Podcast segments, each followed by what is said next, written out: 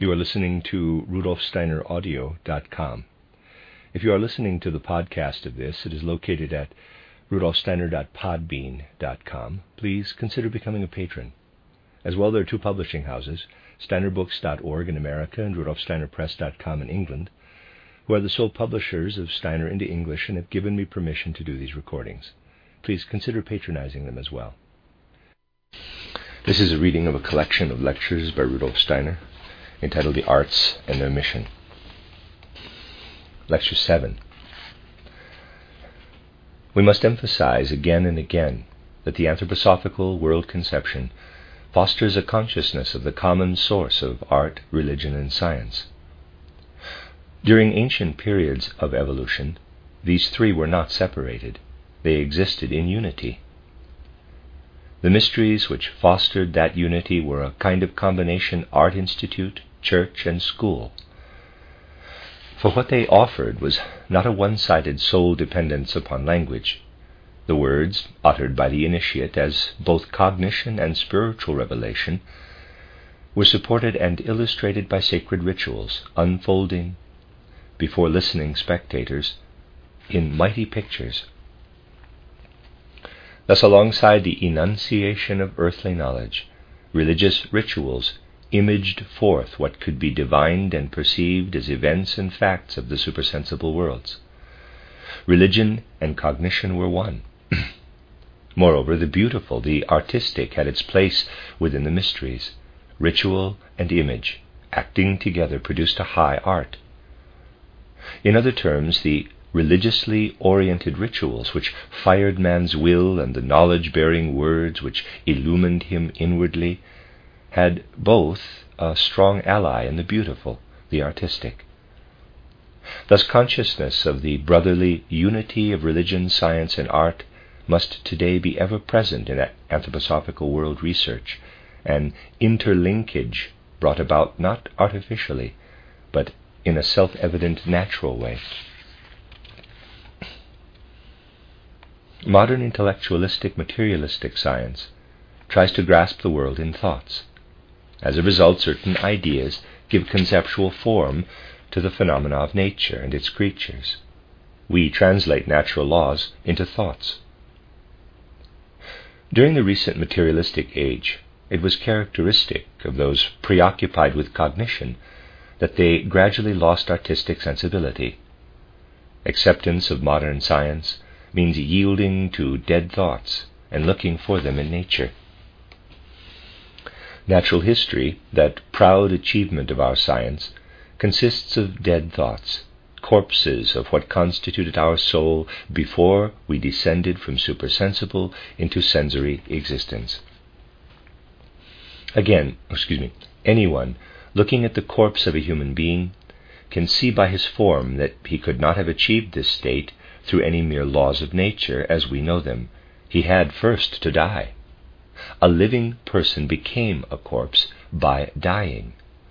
Similarly, anyone with real cognition knows that his thoughts are corpses of that vital soul being within which he lived before incarnation.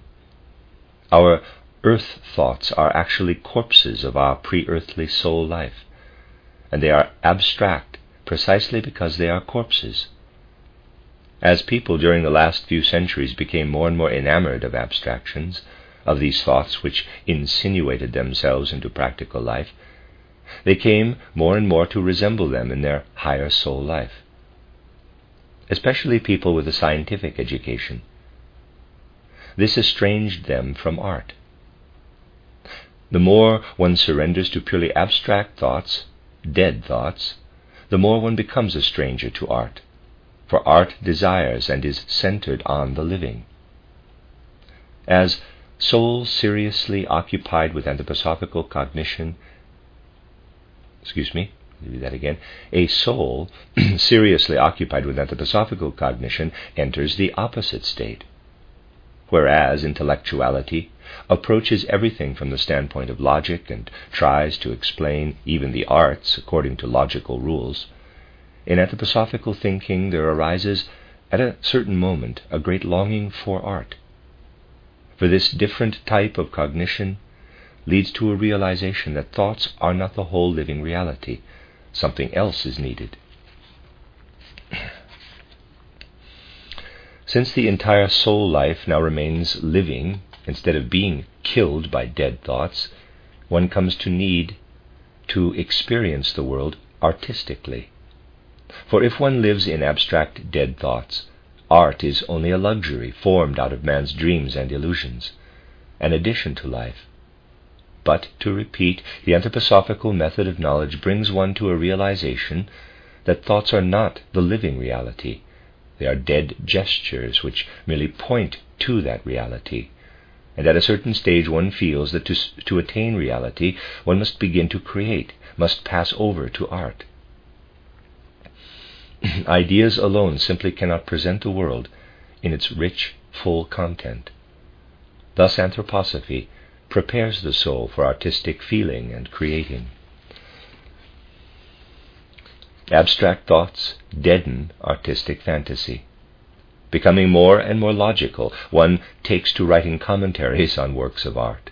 This is a terrible product of a materialistic age. Scholars write commentaries on art. But these academic explanations, Faust commentaries, Hamlet commentary, commentaries, learned descriptions of the art of Leonardo, Raphael, Michelangelo, are coffins in which genuine artistic feeling, living art lie buried. If one picks up a Faust or Hamlet commentary, it is like touching a corpse. Abstract thoughts have murdered the work of art. Anthroposophy, on the other hand, tries to approach art out of the living spirit as I did in speaking of Goethe's fairy tale of the green snake and the beautiful lily. I did not write a commentary. I let the living lead me into the living. During an inartistic age, there appear many scholarly treatises on art, works on aesthetics. They are non art, counter art. Savants may reply, to take hold of the world artistically is to move away from reality. It is not scientific. If reality is to be seized, fantasy has to be suppressed, imagination eliminated. One must confine oneself to the logical. This may be demanded, but consider if reality, if nature herself were an artist, then it would be of no avail to demand that everything be grasped solely through logic. Everything vital in it would elude logical understanding. And nature is indeed an artist a truth discovered by anthroposophical cognition at a certain point in its development. Therefore, in order to grasp nature, especially the highest in nature, man's physical form, one must cease to live exclusively in ideas and begin to think in pictures. No anatomy, no physiology can ever grasp the physical human being in his forms. Understanding is achieved only by living cognition that has been given wings by artistic feeling. Thus it was inevitable that the idea to build a Goetheanum flowed over into artistic creation. Anthroposophical ideas flowered into artistic forms. The same ideas manifested in a different manner. This is the way true art always develops in the world. Goethe, who was able to feel artistically, his, has coined the following beautiful words quote, Art is a manifestation of secret laws of nature, which, without it, would remain forever hidden. He felt what anthroposophists must feel. If one has attained to a cognitional comprehension of the world, there arises a vital need not just to continue forming ideas, but to create artistically in sculpture, painting, music, poetry. but then an unfortunate thing may happen. If one tries, as I tried in my four mystery dramas, to present what cannot be expressed in ideas concerning the essential nature of man, there spring up sympathetic but not fully comprehending people who try to explain everything in ideas, who write commentaries. This, I repeat, is an appalling thing. it happens because the deadening element of abstract thought is often carried even into the anthroposophical movement.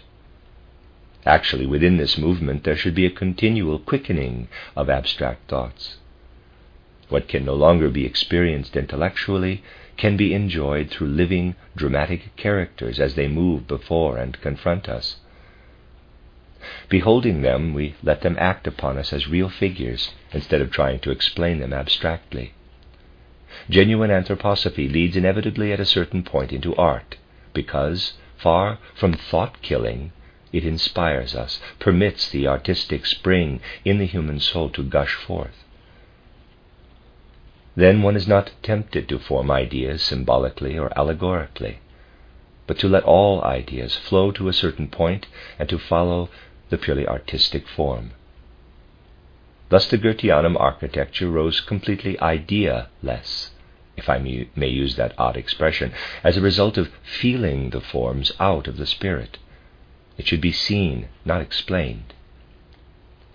When I had the honor of conducting guests through the Goetheanum, I usually made introductory remarks, something like this quote, You naturally expect me to explain the building, but this is uncongenial. During the next half hour, while guiding you, I must do something I very much dislike, for the Goetheanum is here to be seen, not explained. this I emphasized over and over, for the edifice standing there should live as image, not in abstract, deadening thoughts. Explanations being unavoidable, I tried to make mine not abstract, but imbued with the feelings embodied in the building's own forms, pictures, colors. One can be spiritual in forms, colors, tones, as well as words. Indeed, only then does one experience the really artistic. For here, in our sense world, art is always an influx of the supersensible. We can perceive this truth in any work of art which presents itself in forms having their origin in human nature. Take the art of architecture, which to a large degree today serves utilitarian purposes. To understand architectural forms, one must feel the human form itself artistically. This is necessarily accompanied by a feeling that man has forsaken the spiritual worlds to which he rightfully belongs. A bear in its fur, or a dog in its pelt, shows itself well cared for by the universe. One senses a totality. If, on the other hand, one looks artistically at man, one realizes that seen merely from the viewpoint of the senses, he lacks something. He has not received from the universe what the well coated bear and dog received. In sense appearance, he stands, as it were, naked to the world. The need is to see by means of a purely artistic approach man's physical body clothed by an imaginative spiritual sheath. Today, in architecture, this reality does not manifest clearly. But take the pinnacle reached by architecture when it created protective covers for the dead.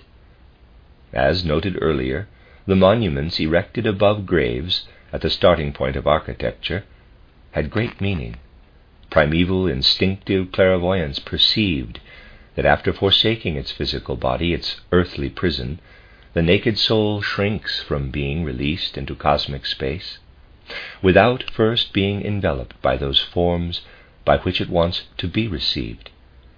People held that the soul must not simply be turned loose into the chaotically interacting weather currents, they would tear it apart.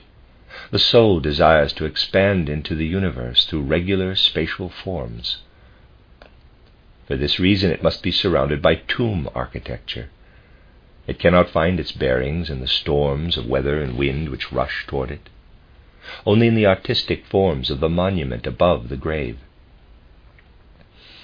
Here paths into the cosmic reaches are formed, an enveloping sheath such as man, unlike plants and animals, never receives through sensory natural elements, is given the soul out of the supersensible. Let me read that again.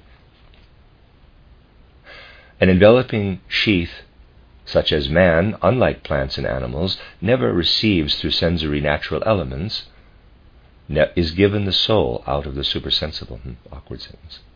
Thus one can say, originally architecture expressed the manner in which man wants to be received by the cosmos. In a house, the forms should be similarly artistic. the planes, the lines, why are they he- there? Because the soul wishes to look out into space in those directions and to be protected from inrushing light. If one considers the relation of the soul to the spatial universe, if one recognizes how that universe welcomes the soul of man, one arrives at the right architectural forms. Fine architecture has a counterpart. When man leaves his physical body at death, his soul spreads into spatial forms. Architecture strives to reveal this relation of man to visible cosmic space. At birth, he possesses an unconscious memory of his own pre earthly existence. Modern man's consciousness retains nothing of this. But in unconscious feeling, especially when naively artistic, the down plunging soul knows that previously it was quite different. And now it does not wish to be as it finds itself on dipping down into the body. It longs to be as it was before. This desire shows up in primitive people because they feel artistically how they would prefer to live in their body. They first decorate and then clothe themselves, the colors of their garments displaying how they would, while in the body, present their souls. Corporeality does not suffice them. Through color, they would place themselves in the world in a way that harmonizes with what they feel themselves as souls. Whoever views with artistic sense the colorful clothes of primitive people sees a manifestation of the soul in space. And in like manner, in architectural forms, the disappearing of the soul into space. Here we have the impulses at work in two arts architecture and costuming. This art of costuming merges with the other arts. It is not without meaning that in ages with more artistic feeling than ours, say the Italian Renaissance, painters gave Mary Magdalene a color of gown different from that of Mary. Compare the yellow so often used in the robes of Mary Magdalene with the blue and red in those of Mary, and you see the soul difference perceived by a painter living wholly in his medium. We who love to dress gray in gray simply show the world the deceased image of our soul. In our age, we not only think abstractly, we dress abstractly. And this is said parenthetically. If we do not dress abstractly, then we show, in the way we consider colors, how little we retain the living thinking of the realms through which we passed before descending to earth. if we do not dress abstractly, we dress without taste. In our civilization, it is precisely the artistic element that needs improvement. Man must again place himself vitally, artistically into the world, must perceive the whole cosmic being and life artistically. It will not suffice to use the well known apparatus of research institutes for determining the angle of a face and measuring abstractly racial peculiarities. We must recognize the form through a sensitive qualitative immersion in the human being. Then, in a marvelous way, we shall recognize in the human head, in its arching of forehead and crown, a copy, not just an allegory, but inward reality of the heavenly dome dynamically overarching us. An image of the universe is shaped by forehead and upper head. Similarly, an image of our experience encircling the sun in turning round it with our planet in a horizontal circling. This participation in cosmic movement is felt artistically in the formation of nose and eyes. Imagine the repose of the fixed stars shows in the tranquil vault of brow and upper head, planetary circling in the mobile gaze of the eye, and in what is inwardly experienced through nose and smell. As for the mouth and chin of man, we have here an image of what leads deeply into his inner nature. The mouth with the chin represents the whole human being as he lives with his soul in his body. To repeat, the human head mirrors the universe artistically. In forehead and the arching crown of the head, we see the still vault of the heavens. In eye, nose, and upper lip, planetary movement. In mouth and chin, a resting within oneself. If all this is beheld as living image, it does not remain in the head as abstraction. If we really feel what I have just described, then a certain sensation arises, and we say to ourselves, You are quite a clever man who had pretty ideas. But now suddenly your head becomes empty. You cannot think at all. You feel the true significance of forehead, crown, eye, nose, upper lip, mouth, lower lip, even while thoughts forsake you.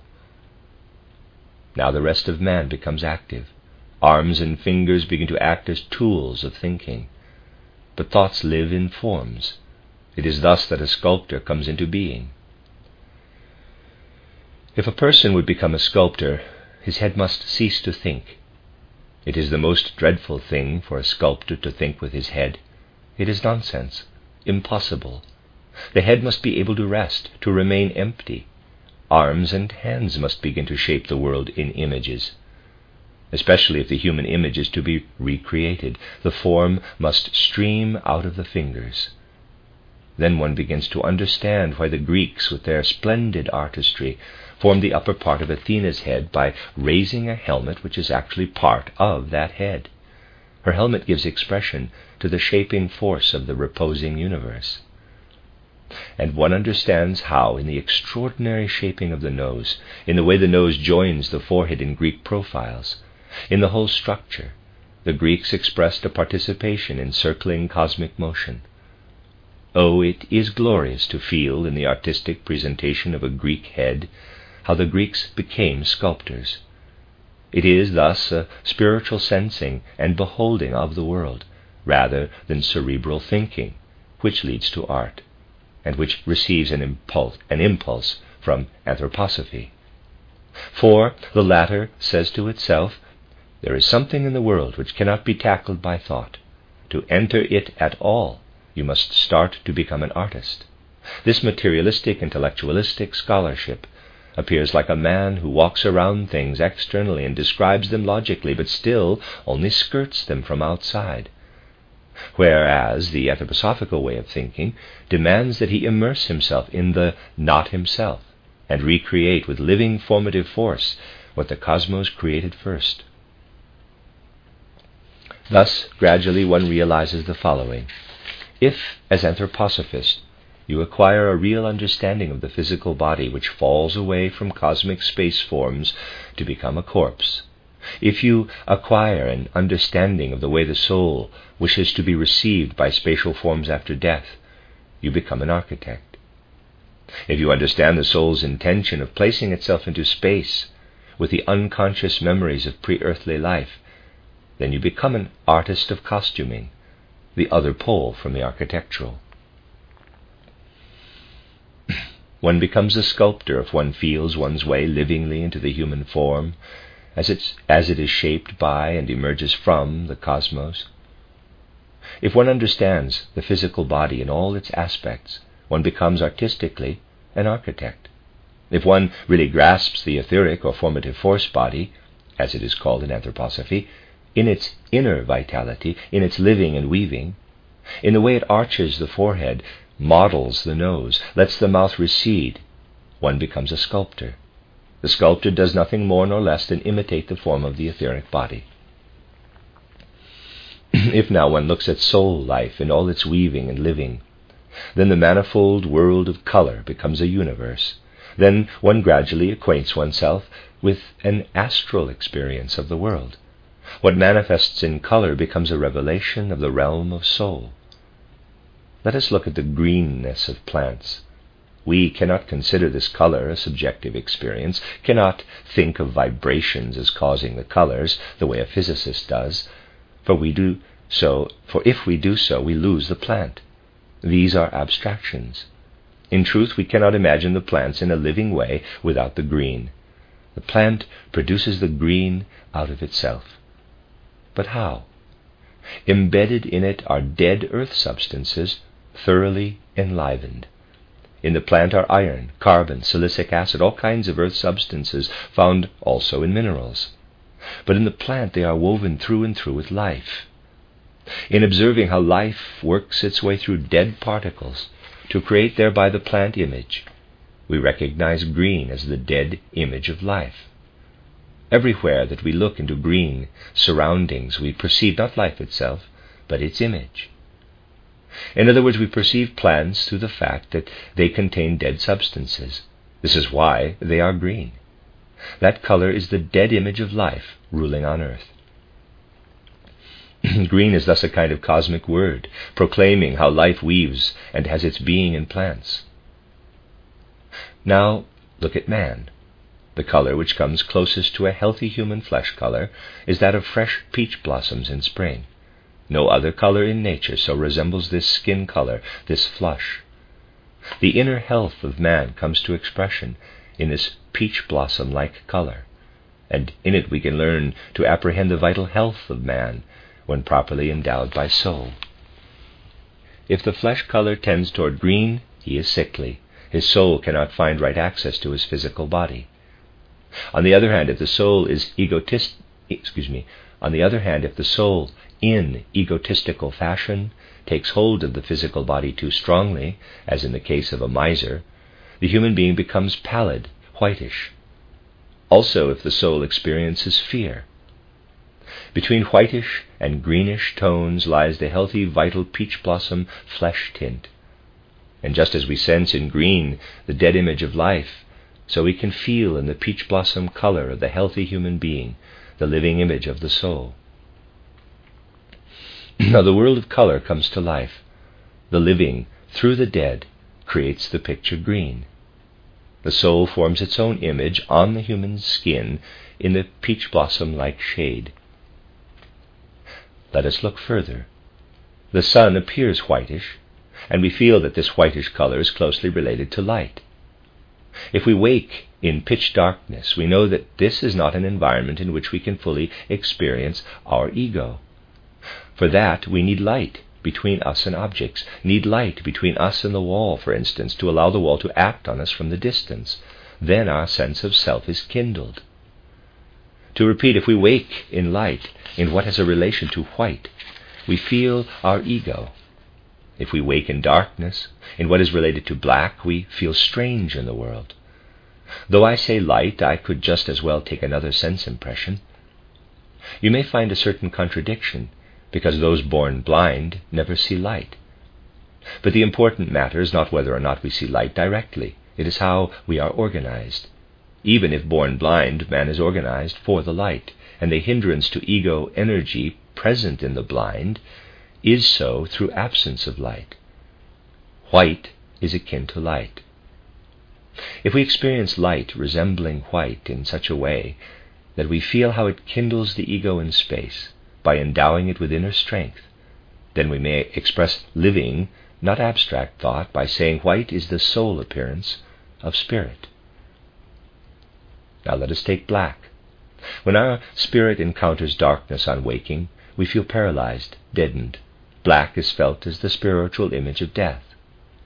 Im- imagine living in colors. You experience the world as color and light if you experience green as the dead image of life. Peach blossom color, human flesh color, as the living image of the soul. White as the soul image of spirit. Black as the spiritual image of death. In saying this, I describe a circle. For just note what I said green, dead image of the living. It stops at living peach blossom color, flesh color, living image of the soul. It stops at soul. White, soul, image of the spirit. Having started with soul, I rise to the spirit. Black, spiritual image of death. I start with spirit and rise to death, but have at the same time returned, since green was the dead image of life. Returning to what is dead, I close the circle. if I drew it on a blackboard, you would see that this living weaving in color, in the next lecture I shall speak of blue, becomes a real artistic experience of the astral element in the world. If one has this artistic experience, if death, life, soul, and spirit show forth, as it were, in the wheel of life, as one passes from the dead back to the dead through life, soul, spirit, if death, life, soul, and spirit appear through light and color as described. Excuse me, as described, then one realizes that one cannot remain in three dimensional space. One must adopt the plane surface, solve the riddle of place, space on the plane, lose the space concept. Just as sculptors, we abandoned head thinking so now we lose the concept of space. When everything wants to change into light and color, we become painters. The very source of painting opens up. With great inner joy, we lay one color alongside another. Colors become revelations of life, death, soul, spirit. By overcoming dead thought, we attain to the point where we no longer feel impelled to speak in words, no longer to think in ideas, no longer to mold in forms, but use color and light to represent life and death, spirit and soul as they have their being in the universe. In this way, anthroposophy stimulates creation. Instead of weaning us away from life as does abstract, idealistic, empirical cognition, it gives us back to life. But so far we have remained outside man, considering his surface, his healthy peach blossom tones, his pale whitish color when his spirit plunges too deeply into the physical body, and his greenish shade when, because of sickness, his soul cannot fill that body. We have remained on the surface. If we now enter man's inner nature, we find something set against the external world configuration, a marvelous harmony between the breath rhythm and blood rhythm. The rhythm of breathing a normal human being breathes 18 times per minute, is transferred to man's nerves, becomes motion. Physiology knows very little about this process. The rhythm of breathing is contained in a delicate psychospiritual manner in the nerve system. As for the blood rhythm, it, ori- it originates in the metabolic system. In a normal adult, four pulse beats correspond to one breath rhythm, 72 pulse beats per minute. What lives in the blood, that is, the ego, the sun like nature in man, plays upon the breathing system, and through it upon the nervous system.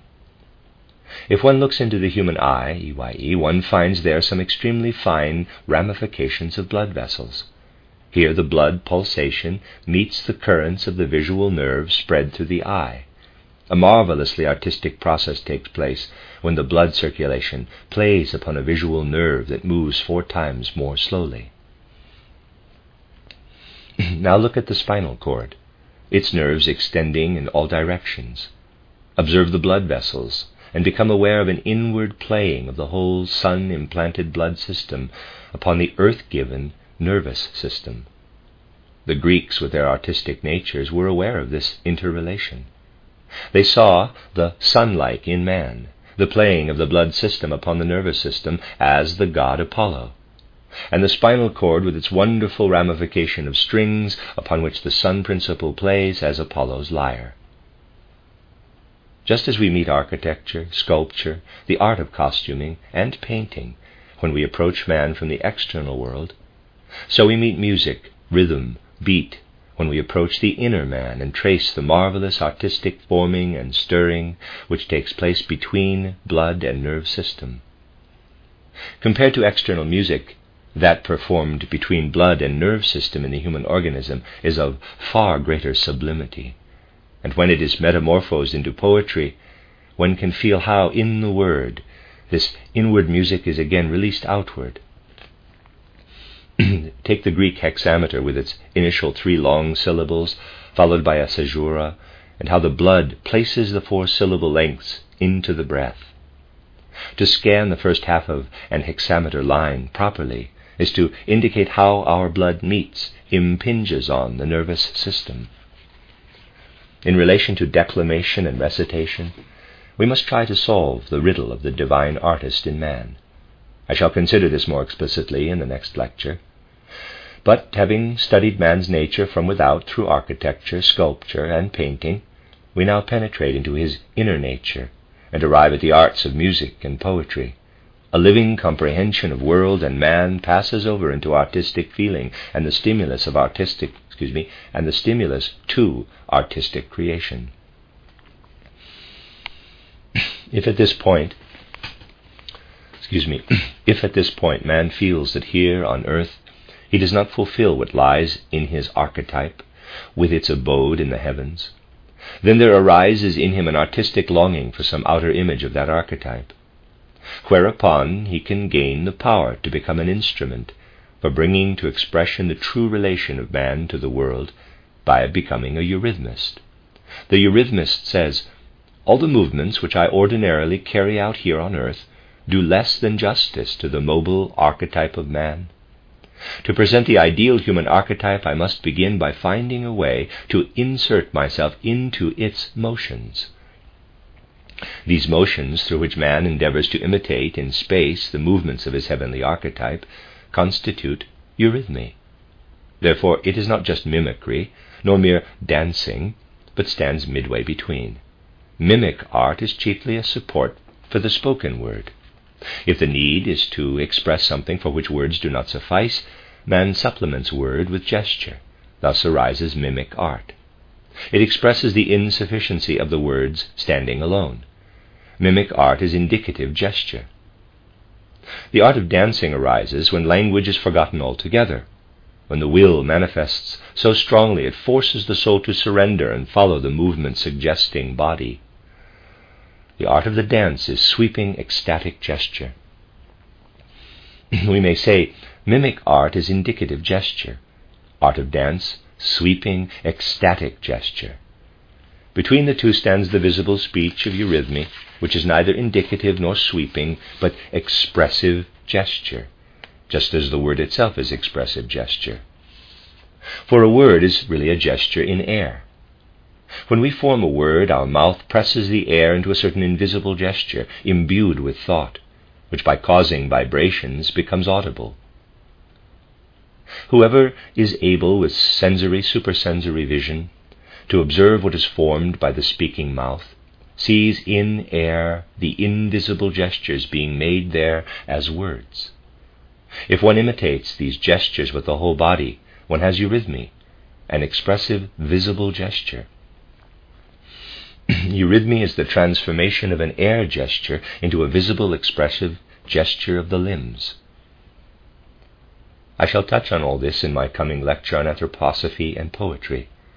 Today I wish chiefly to indicate how anthroposophical, in contrast to intellectualistic, materialistic knowledge, does not kill with its thoughts, does not turn a person into a commentator on art who thereby buries it, but rather causes an artistic spring, a fountain of fantasy to well up, turns him into an enjoyer or creator of art, verifies what must be emphasized over and over again, namely that art, religion, and science are sisters who once upon a time became estranged, but who must again enter into a sisterly relationship if man is to function as a complete human being.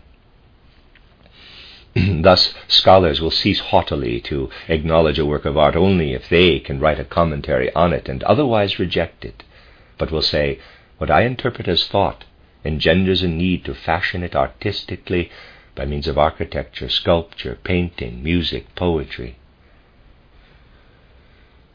Goethe's saying that art is a kind of knowledge is true, because all other forms of knowledge, taken together, do not constitute a complete world knowledge.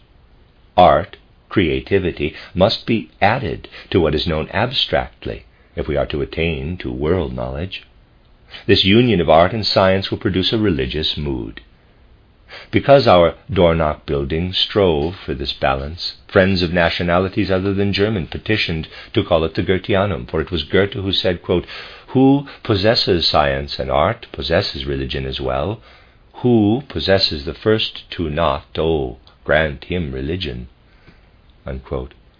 For if true art and true science flow together livingly, the result is a religious life. Conversely, religion, far from denying science or art, must strive toward both with all possible energy and vitality. The end of Lecture 7.